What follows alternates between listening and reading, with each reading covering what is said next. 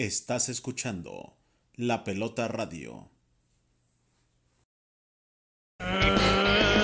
Guillermo Merino, un hombre para recordar, un hombre honesto, un luchador social. La gente siempre lo apoya cuando se sube a luchar. Su historia se escribe en el ring con triunfos y derrotas, luchador de mil batallas, que a la gente se supo ganar. Su lucha siempre perfecta, muy cano a la gente cautiva, con llaves, patadas y vuelos, la afición está fascinada.